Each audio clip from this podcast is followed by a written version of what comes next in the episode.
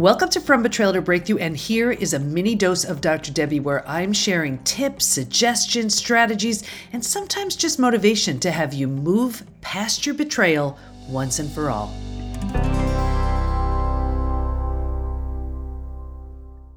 So it's day two of the Trust Again Intensive, the Self Love Edition, and it's always a rough day, day one, because I do this exercise with everybody and they realize where they thought trust originally shattered wasn't their most recent experience. It was from something typically that happened decades ago. So here's here's the thing.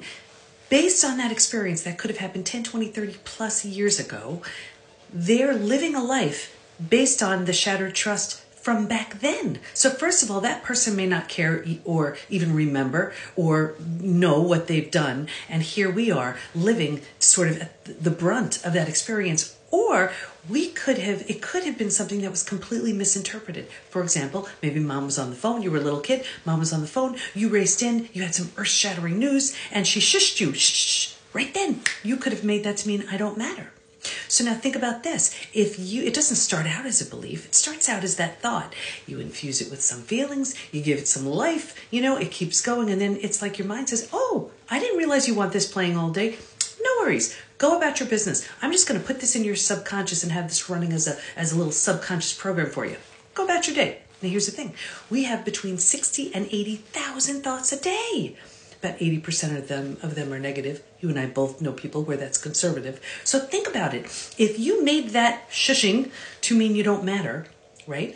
And we have between 60 and 80,000 thoughts a day. Take a low number. Let's say 30,000 thoughts are devoted to some version of I don't matter. Right? Maybe it shows up in what you you're not speaking up for yourself. Maybe it shows up in how you treat yourself. Maybe it shows up in what you allow others to say and do to you.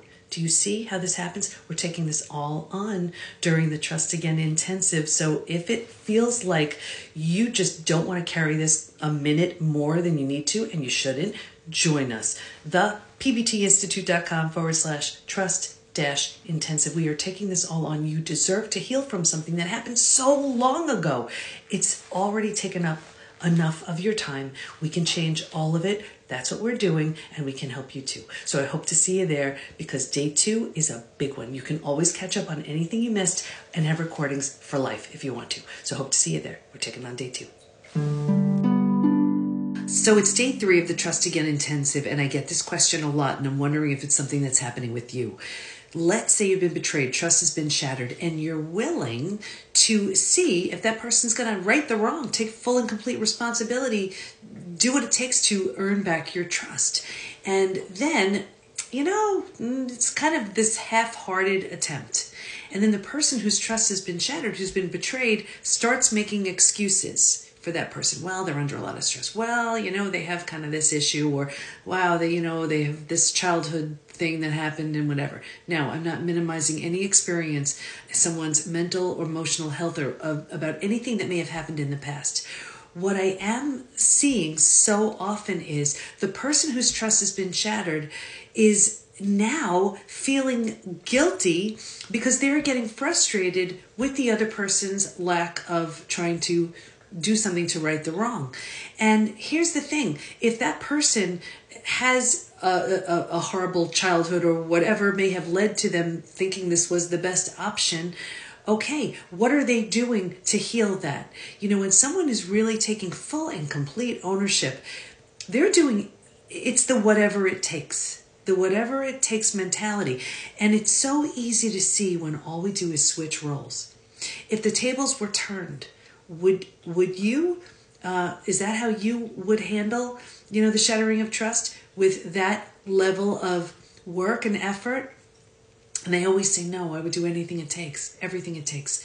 So why is it okay why is it okay when that's not the way uh, we're being treated you know just just something to look at because we're so good so often at making excuses for other people's behavior and um, and we deserve better than that so uh, hope that helps and if you're making excuses for someone else if they're getting the help they need, that's wonderful. That's really, really good. But if they're not doing whatever it takes, um, just a question of asking, why is that okay?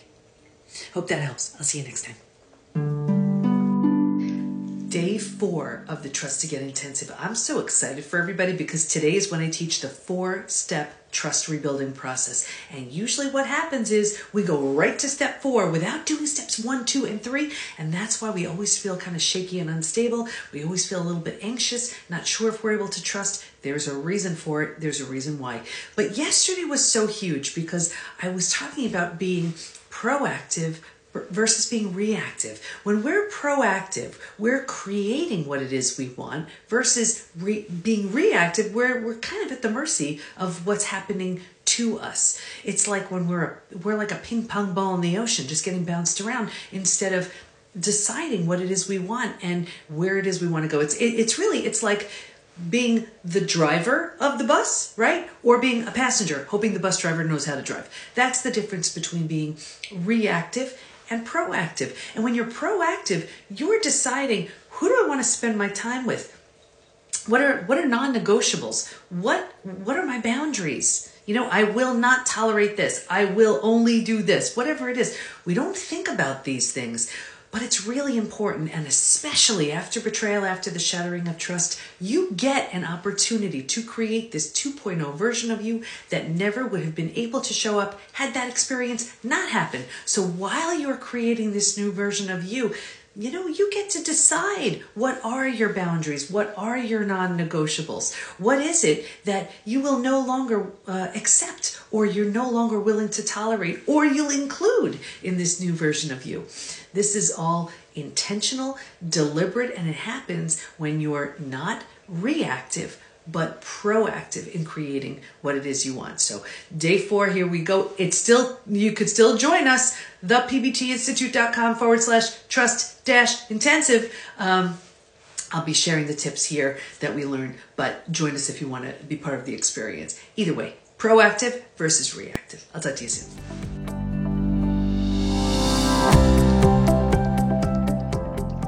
You need the right tools, support, and the right community to move through the five stages from betrayal to breakthrough. And we have all that within the PBT Institute. So join us at the PBT, as in post betrayal transformation, thepbtinstitute.com.